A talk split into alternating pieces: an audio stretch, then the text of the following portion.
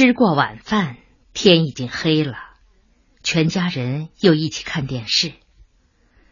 不知为什么，钱文新总觉得哥哥坐立不安的。再看看嫂子，也不像往常那样一打开电视便大瞪着眼睛。钱文新想，他们今天回家来准有事。又待了一会儿。钱冰城终于犹犹豫豫的开了口：“嗯，爸，我和云芳商量了一下，嗯，我们，我们想搬回来住。哦，嗯，小新常常不在家，您年纪又大了，剩您一个人，我们。”我们挺不安的啊，我已经习惯了。再说，咱家房子也不小，够我们住的。钱文新一直没有吭气，他在局外观察着父子俩的谈话，凭着一种直觉，他觉出了这场谈话是有准备、有目的的。钱维华半天没有回答。似乎儿子给他出了一个难题，好一会儿，才声音有些阴哑的说：“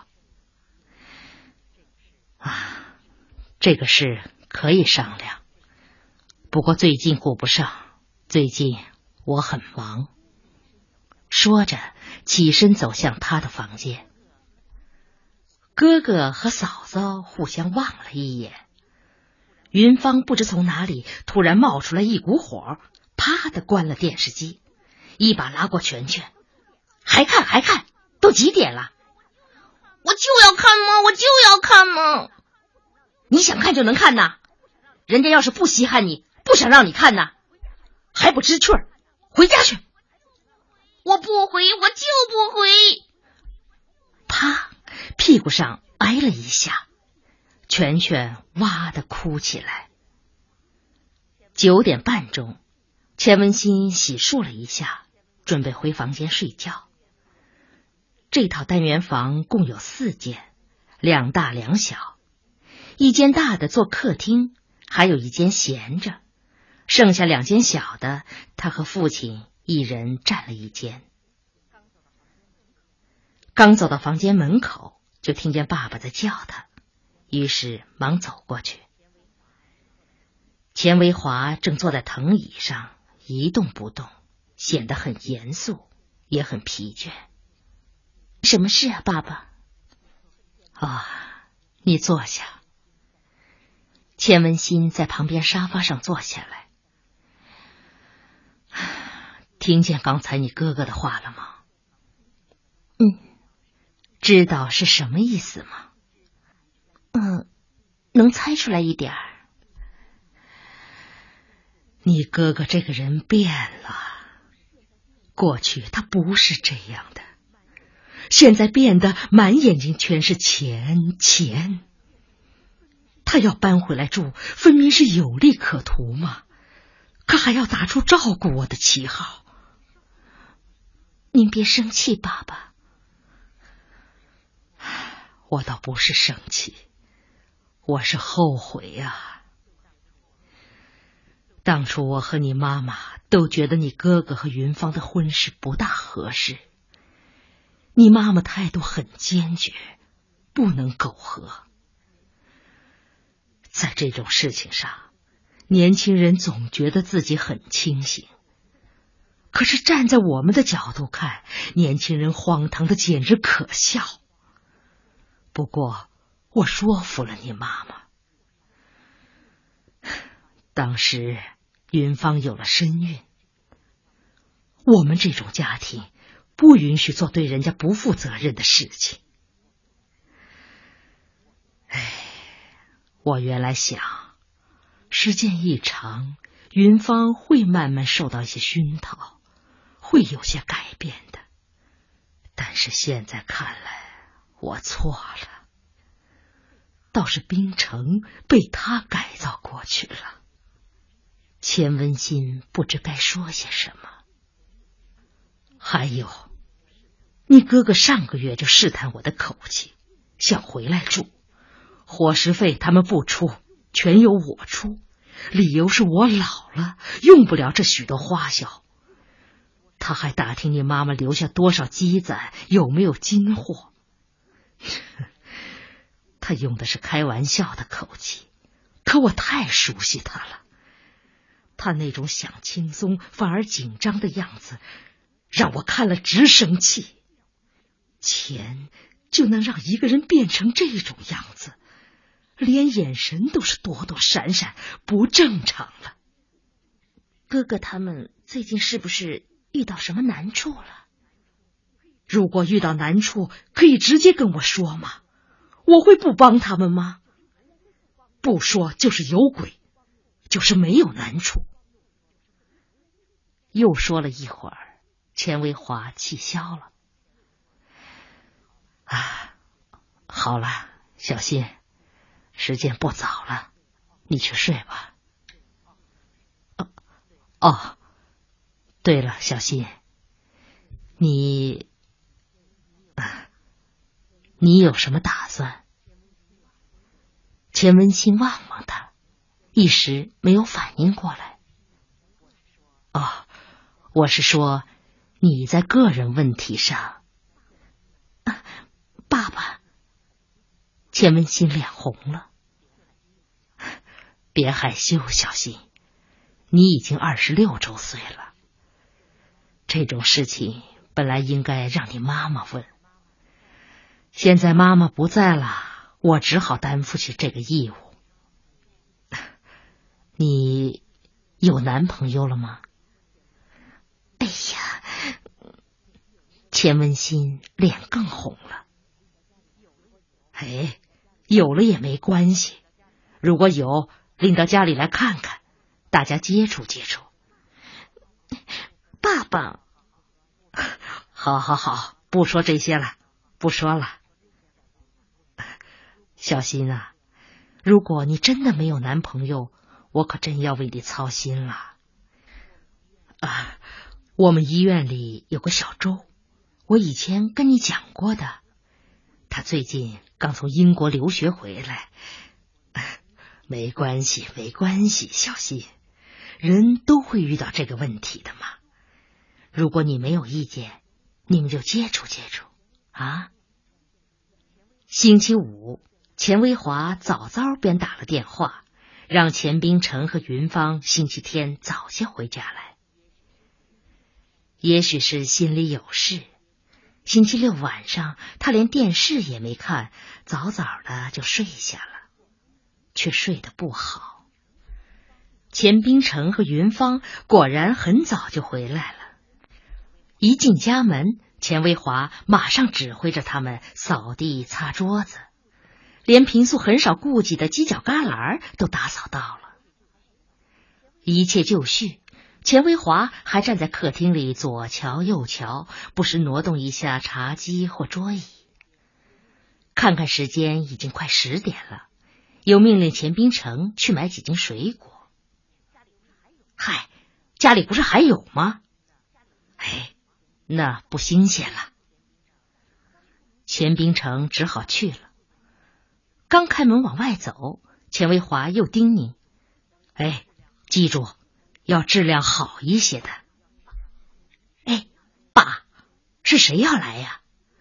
钱冰城猜到了啊，小周周树维，我们医院的啊，是给小新介绍对象吧？云芳也猜到了，很感兴趣。现在还难说。哎，爸，他人怎么样？这。要看从哪个角度去衡量了。他人品很好，业务上也是呱呱叫的，就是不大活泼。我听说医院里有些姑娘喜欢他，说他有出息；可也有些姑娘不喜欢他，说他太呆了。那那小新呢？他什么态度？他还没见呢。啊。我今天叫他来，就是要大家都看看，帮着小新参谋参谋。哎，小新干什么去了？怎么不见人？哦，他到机场取票去了，说好的马上就回来。周树维是十点半来的，他穿了一身崭新笔挺的西装，脖子上还特意系了一条金绿来领带。一见钱维华，马上规规矩矩的叫：“啊，钱老，啊，进来进来，先到我书房里坐，喝茶吗？哦哦，不喝，钱老，您不要客气。来喝点吧，我这里可是有上品。”钱维华说着，拿出一套宜兴紫泥茶具，这是他待贵客用的。又拉开柜门，取出一个外观十分精美的铁盒子。打开后，小心搓出一撮茶叶，放入杯中，又倒了开水，用杯盖轻轻的盖好。一会儿，揭开杯盖，小周啊，你看看这茶怎么样？于是小周弯下身，仔细看看杯内。杯内茶水呈现的是一种很均匀的琥珀色，喝一口，感觉感觉。小周便又端起杯子，轻轻的抿了一口。哎，怎么样啊？味道？小周不说话，体会了一会儿，端起杯子又喝一口，这才抬头笑了笑，很有礼貌的说。嗯，是不错的，像一直香到肺里去了。这是什么茶？啊，这叫阳县茶，常州产的，过去可是贡品呢。啊，钱老，我听医院里的人都说你对茶叶是很有研究的。哎，这可谈不上，只能说略知一二。呃。报上说喝茶能够防癌啊，这究竟有没有道理？根据我个人的体会嘛，喝茶能提神、消暑、利尿。至于其他的，我可实在说不上来。现在的报纸可是什么都敢说呀。前几天报纸上刚说菠菜和豆腐不能放在一起做菜，可这两天却又说好处无比。什么有利于铁质的融合呀？有利于吸收维生素 B。哎，不过这么多人喜欢喝茶，总归是有道理的吧？哎，这是对的。像我现在离开茶就不行啊。不仅如此，我喝茶还是挺讲究的，不是刚开的水不冲茶，不是事先经过沉淀的水不冲茶，而且。我还不喜欢用自来水，宁可用干净的雨水。哎呦，难道水和水之间还有区别呀？哎，当然有区别。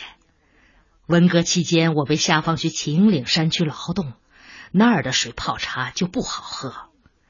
根据科学测定，如果每升水里含有八毫克以上的钙镁离子，就称为硬水。反之称软水。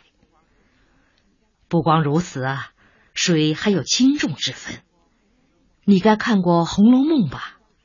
《红楼梦》第四十一回中，妙玉煎茶款待黛玉，用的是五年前收存的梅花上的雪水啊！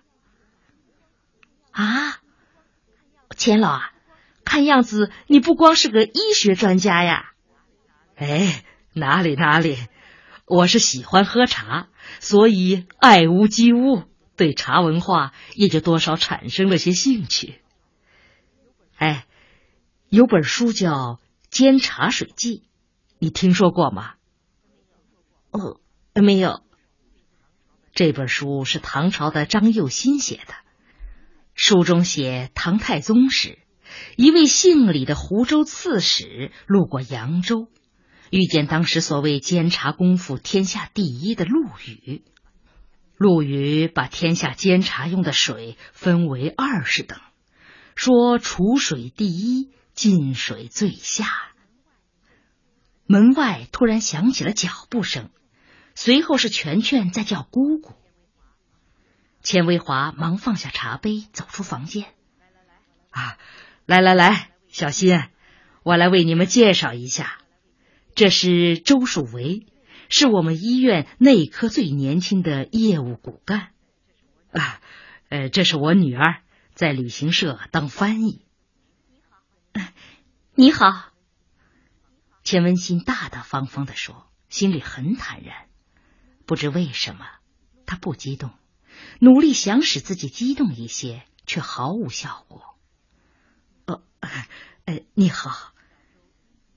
小周应了一声，却十分窘迫。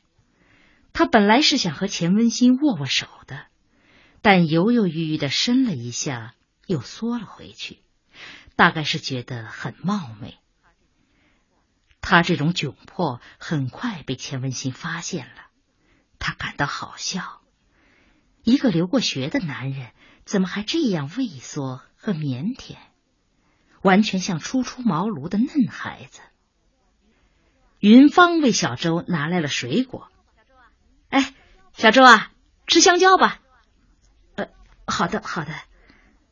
小周很紧张，眼睛不好意思看钱文新。以至于头上竟出了汗。呃，你们家蛮热的吗？嗨，不热。这套房子坐北朝南，通风又好，夏天是最舒服的了。你大概是走累了。没有走累，没有走累。我是坐汽车来的。车上人多吧？还好。早上吃饭了没有？呃，吃了，吃了。呃，吃了一根半油条。一根半我刚好吃饱，剩下的半根我喂了狗了。哈哈哈！你这个人还挺幽默的啊！幽默？什么幽默？你说你剩下半根油条喂狗了？呃，可不是喂狗了。早上我在一家个体摊点吃油条，他店里养了一条狗，老是在我面前转来转去的。表情是很生气的样子，大家全笑了，不是笑这件事，而是笑他的形容。那后来呢？我我一想，他可不要咬我呀，就想办法讨好他。哎，还真是有效哎！喂了他半根油条，他马上不凶了，围着我转来转去的，很热情的样子。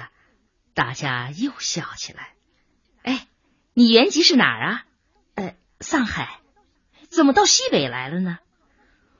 我考医学院，想考上海医学院的，没有想到考取到西安医学院了。为了这件事情，我爸爸妈妈好发愁啊，说当初要是早知道，不如考个技工学校，也能留在上海啊。嗨，干嘛非要留在上海啊？哎，那上海人都是想留在上海的呀。哎，那为什么呀？